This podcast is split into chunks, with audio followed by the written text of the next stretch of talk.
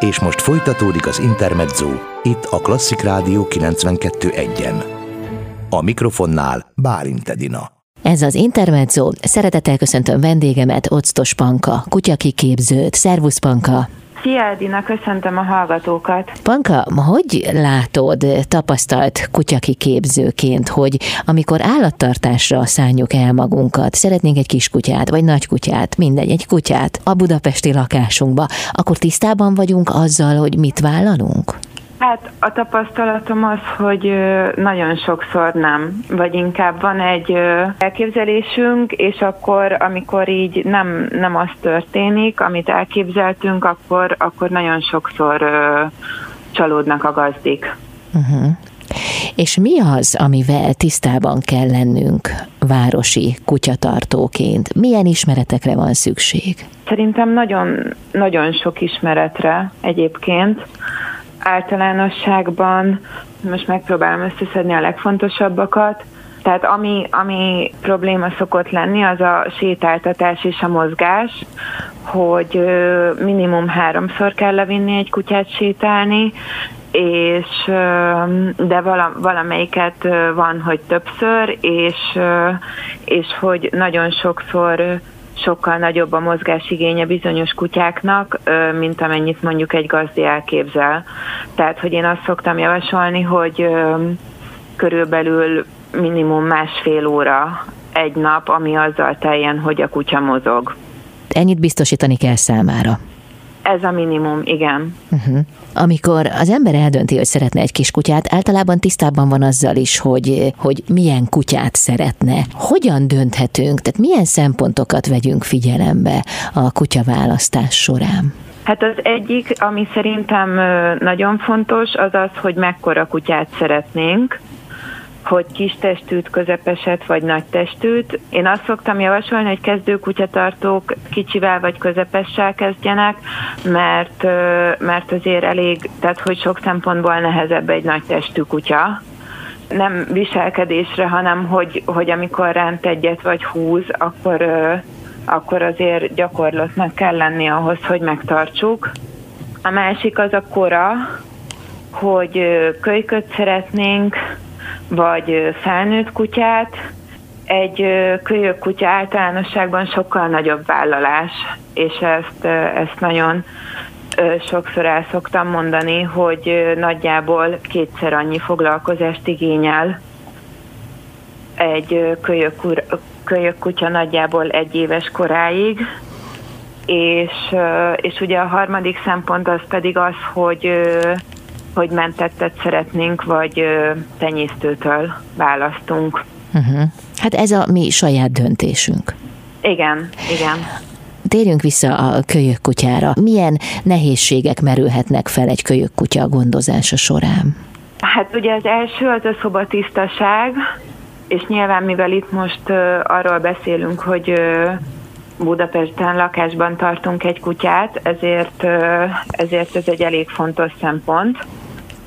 Szóval egy két-három hónapos kutyát, hogyha már megvan az összes oltása, és azt mondja az orvos, hogy kiszabad vinnünk az utcára, akkor általában ötször kell sétáltatni ahhoz, hogy minél hamarabb szobatisztasághoz szoktassuk. Uh-huh. Ez egy iszonyú nagy vállalás, tehát hogy ez például egy nagyon-nagyon nehéz dolog. Szerintem a mindennapokban ezt kivitelezni, a másik, hogy, hogy körülbelül fél és egy éves kora között lesz szobatiszta egy kutya, és addig ugye valószínűsíthetően bent fog a lakásban pisilni, és, és azért ez egy elég, elég emberpróbáló helyzeteket szokott szülni. Uh-huh. Hát nagyon nehéz megoldani azt is, hogy folyamatosan vele legyen valaki a családból, de az is egy komoly problémát jelenthet, hogy a kölyök kutya azért sok mindent megrág, tehát rágcsál. Ja, hát a, a rákcsálás az a másik, ami egyébként, tehát hogy nagyon-nagyon nehéz, uh-huh. mivel ugye cseréli a fogait is, amiatt is muszáj rágnia, és azért ez egy több hónapon keresztül tartó folyamat, és az talán még szerintem a könnyebben elviselhető probléma, ezt mondjuk így gazdikon is tapasztalom, amikor mondjuk a bútorokat rágja, de hogy ennek van azért egy nehezített verziója, amikor az embernek a kezét, meg a haját, meg a ruháit, meg a, tehát hogy amikor magát az embert rágja, és ehhez még hozzájön az is, hogy, hogy iszonyú élesek ilyen korban még a karmaik, és nagyon könnyen tud sajnos karmolni. Uh-huh. Arról is beszélgetünk hamarosan, hogy mit lehet tenni ilyen esetben. Ki kell várni a rákcsálási időszak végét, mert azért ez jellemzően a kölyökkorra érvényes, vagy pedig hát lehet valahogy nevelni is a kutyákat ezen a téren. Jövünk vissza. Octos Panka kutyakiképzővel itt az Intermedzóban. Ez az Intermezzo Octos Panka, kutyakiképző a vendégem. Panka, az előbb három nagy területet érintettünk, nem mintha ne lenne több, de szó volt a rákcsálásról, arról, hogy a kutyák mennyire szeretnek rákcsálni, illetve mit tehetünk ez ellen, már ha tehetünk egyáltalán valamit, valamint szó volt a lakásban tartásról, illetve a szobatisztaságról. Hát kezdjük mondjuk azzal, hogy mennyi ideig rákcsálnak a, a kutyák, tehát van-e ennek mondjuk egy behatárolható időszaka, ameddig türelemmel ki kell bírni? Hát általában fél éves korig biztos, Nyilván ennek, ennek van egy ilyen mértéke, ami folyamatosan azért csökken.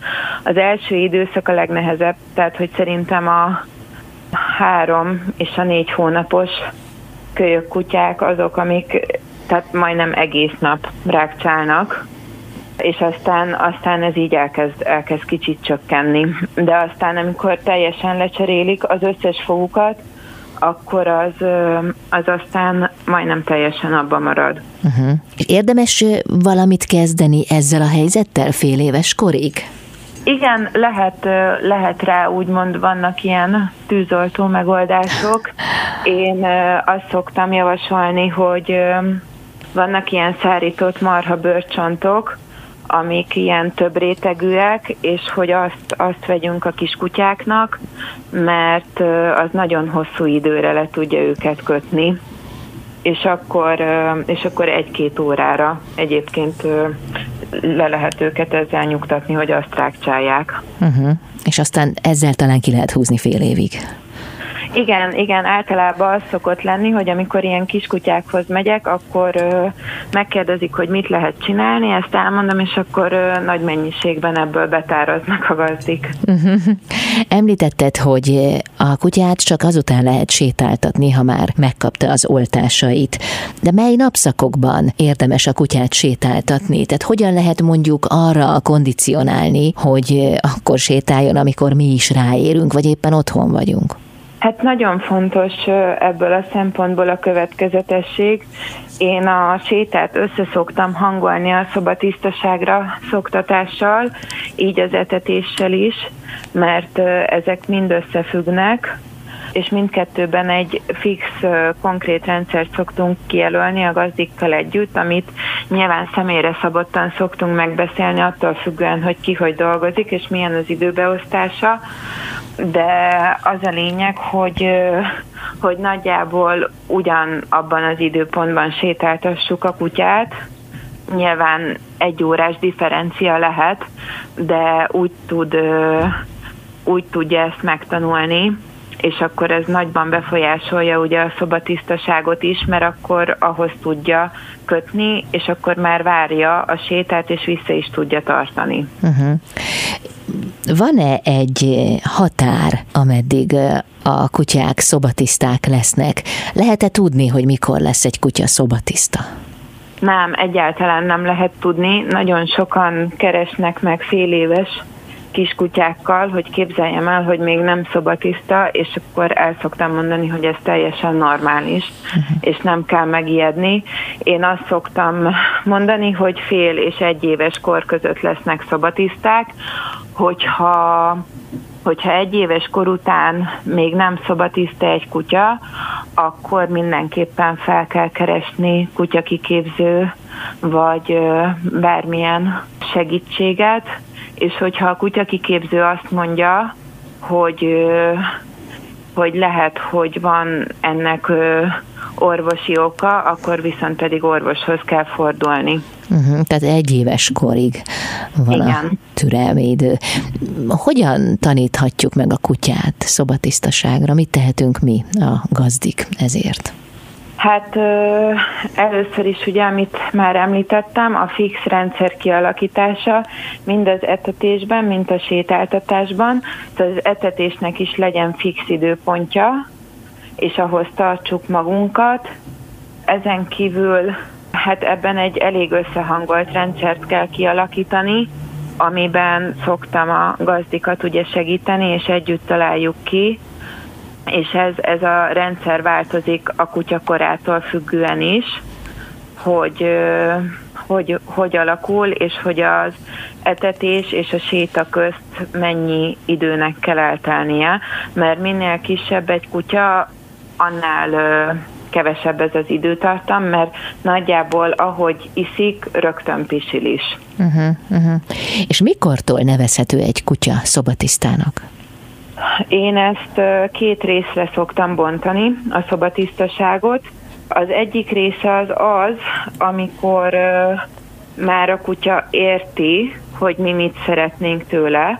Ez egy nagyon fontos rész, hogy, hogy tudja, hogy mi azt szeretnénk, hogyha ő nem pisilne otthon, viszont a másik része az pedig egy biológiai tényező, hogy lelassult-e már annyira az anyagcserő, anyagcseréje, és tart-e ott a fejlődésben, hogy vissza is tudja tartani.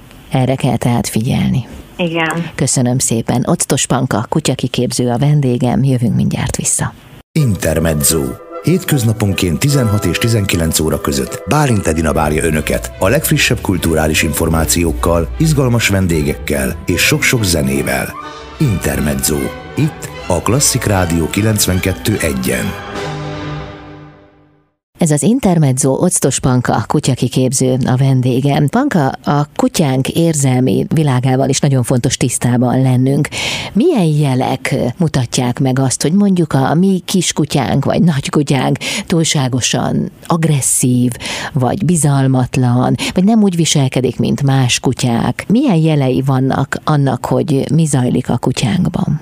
A gazdik ezt általában másokhoz viszonyítva szokták érezni, mondjuk amikor elviszik a kutyájukat a futtatóba, vagy más gazdikkal beszélnek, esetleg közelebbi barátokkal, akiknek van kutyája, és, és akkor így szokott kiderülni nagyon sok probléma, de egyébként meg általában én azt szoktam mondani, hogy tehát, hogy a munkámnak egy nagyon nagy része az abból áll, hogy tisztázzuk azokat a dolgokat, hogy mi probléma, mi nem probléma, mi az, ami viselkedés probléma, és mi az, ami változtatható, vagy egyszerűen a kutya személyisége ilyen, és ez egy személyiségbeli tulajdonság, hogy mondjuk ő vehemensebben játszik, ami nem feltétlenül azt jelenti, hogy ő agresszív. Uh-huh. Szóval ez, ez egy nagyon összetett kérdés, amivel uh, rengeteg idő megy el, amikor ezt a gazdikkal átbeszéljük, meg körvonalozódik, és mindenki számára érthetővé válik ez a dolog. Amikor a gazdik hozzád fordulnak segítségért, akkor te hogyan figyeled meg a kutyákat? Tehát mi alapján vonsz le következtetéseket? Először is szerintem a legfontosabb, hogy, hogy milyen a gazdi megélése. Tehát, hogy én mindig el szoktam mondani, hogy nem, tehát hogy nem én élek vele, hanem ő él vele, és ő sokkal jobban ismeri, hiába nekem van egy szaktudásom. Ezért nagyon sokszor van az a helyzet, hogy kérdeznek tőlem valamit, és, és, és visszakérdezek, hogy ő mit gondol erről a helyzetről, mert nekem nagyon fontos az ő véleménye és megélése, és nekem az szerint kell alakítanom a kiképzésnek a menetét is, hogy ők hogy vannak minden nap. Nyilván én csak egy szeletet látok a kutyákból. Uh-huh. Mi a véleményed arról, amikor valaki mindent megenged a kedvencének, nem húzza meg az esetleg szükséges határokat sem? Hát nyilván ennek vannak ö, fokozatai, mert ö, szerintem nem gond, hogyha valaki elkényezteti a kutyáját, tehát hogy én sose egy ilyen vaskalapos, szigorú rendszert alakítottam ki a kiképzésben, de de a probléma akkor van, hogyha mondjuk ez már másokat zavar, tehát hogy, hogy mondjuk séta közben a járókelőket, vagy gyerekeket, vagy a futtatóba más kutyákat, tehát hogy arra mindenképpen ö, tekintettel kell lennünk, és ezt figyelembe kell vennünk, úgyhogy ez is teljesen egyéni, mert vannak olyan személyiségű kutyák, akiket iszonyúan el lehet kényeztetni, de ez senki számára nem zavaró, és a gazdának is kényelmes így. Uh-huh. Ha már a kutyasétáltatást hoztat szóba, mi a helyzet akkor, hogyha a kutyánk nem úgy viselkedik az utcán mondjuk a másik kutyával szemben, ha éppen találkoznak, ahogyan az elvárható? Túlságosan agresszív, vagy túlságosan fél. Ezen hogyan lehet változtatni? Ez az, amiben én szoktam segíteni a gazdiknak, ami egy elég hosszú folyamat, és ö, és sokáig tart, mire kialakítunk ezzel kapcsolatban egy kontrollálható rendszert. Általában az agresszió az félelemből fakad, és, és ezt a félelmet kell oldani a kutyákban. Nagyon fontos, hogy én abszolút büntetésmentesen dolgozom a félelmi agresszív kutyákkal, és egyáltalán nem büntetem őket, hanem oldom a félelmüket. Uh-huh. És közben csak útmutatóul szolgálhatsz, hiszen át kell adnod a tapasztalatodat a gazdiknak is, és fontos az, hogy ők is e szerint cselekedjenek. Igen, nagyon fontos, hogy, hogy legyen bennük egy ö, elszántság, meg elkötelezettség így a probléma megoldását illetően, és hogy kellő energiát és időt fordítsanak arra, hogy gyakoroljanak és foglalkozzanak a kutyájukkal. Mm, köszönöm szépen. Octos Panka, kutyakiképző a vendégem, jövünk mindjárt vissza. Ez az Intermezzo Octos Panka kutyakiképző a vendégem. Ha valaki mentett kutyát fogad magához, akkor mennyire kell tisztában lenni a kutya előéletével? Mondjuk azzal, hogy milyen lelki terheket cipel. Az a helyzet, hogy nincs, nincs erre jó válaszom, mert hogy sokszor nem is tudjuk. Tehát, hogy, hogy sokszor sokszor dolgozom mentett kutyákkal, és semmit nem tudunk róla, csak hogy valahol véletlenül valaki megtalálta egy út szélén. Ahhoz, hogy én kezelni tudjam a problémájukat, ahhoz nekem egyébként nem kell tudnom, nagyon sok következtetést tudunk egyébként levonni a gazdikkal együtt, ami tudja segíteni a munkánkat, de ez nem, ez nem olyan, mint egy pszichológusnál levés, amikor mindenképpen kell azzal foglalkoznunk, hogy mi történt régen, ahhoz, hogy tudjuk kezelni a jelent. Mi az, amivel hozzád fordulhatnak a gazdik? Hát a legkülönbözőbb problémákkal szoktak nagyon-nagyon széles a skála. Ami gyakori, az a, tehát hogy én főleg agresszív kutyáknak oldom a félelmét, és agresszív kutyákat kezelek. Egyébként a legkülönbözőbb problémákkal keresnek meg, legyen a szobatisztaság, vagy más kutyákkal való szocializáció, vagy egyszerűen csak, hogy nem figyel a kutya a gazdájára, és szeretné, hogyha jobban figyelne rá, hogy mondjuk nem tudja elengedni kirándulás közben, mert nem behívható, szóval rengeteg dolog. És te nem félsz soha? Pláne, hogy agresszív kutyákkal foglalkozol. Nem, az a fura, hogy nem, pedig többször harapott már meg kutya, meg, meg volt már, hogy így rosszul is megharapott, tehát hogy mondjuk tehát hogy, hogy mondjuk így eléggé fájt, de, de tehát, hogy valahogy ho, nem, tehát, hogy nem, nem félek a harapástól sem egyébként, és szerintem ez a nyitja, mert hogyha már párszor harapott meg kutya, akkor, akkor így nem annyira ijesztő. A másik meg, hogy mivel, mivel értek hozzájuk, meg, meg, meg hogy belátható számomra a rendszer, ami szerint viselkednek, ezért, ezért nagyon ritkán történik ilyesmi, mondjuk egy évben egyszer vagy kétszer, mert hogy meg tudom általában ezt előzni. És mire figyelsz, milyen jelekre, amikor igyekszel feltérképezni egy kutya személyiségét? Hát a mozgása az nagyon fontos, meg a testtartása. Nagyon árulkodó az, hogy mondjuk így a, a fülét hogy tartja, milyen a tekintete, a farkát hogy csóválja, tehát hogy, hogy rengeteg ö, dolog van, ami alapján ö, információm van arról, hogy ő épp most hogy érzi magát, vagy ö, mi lesz a következő lépése.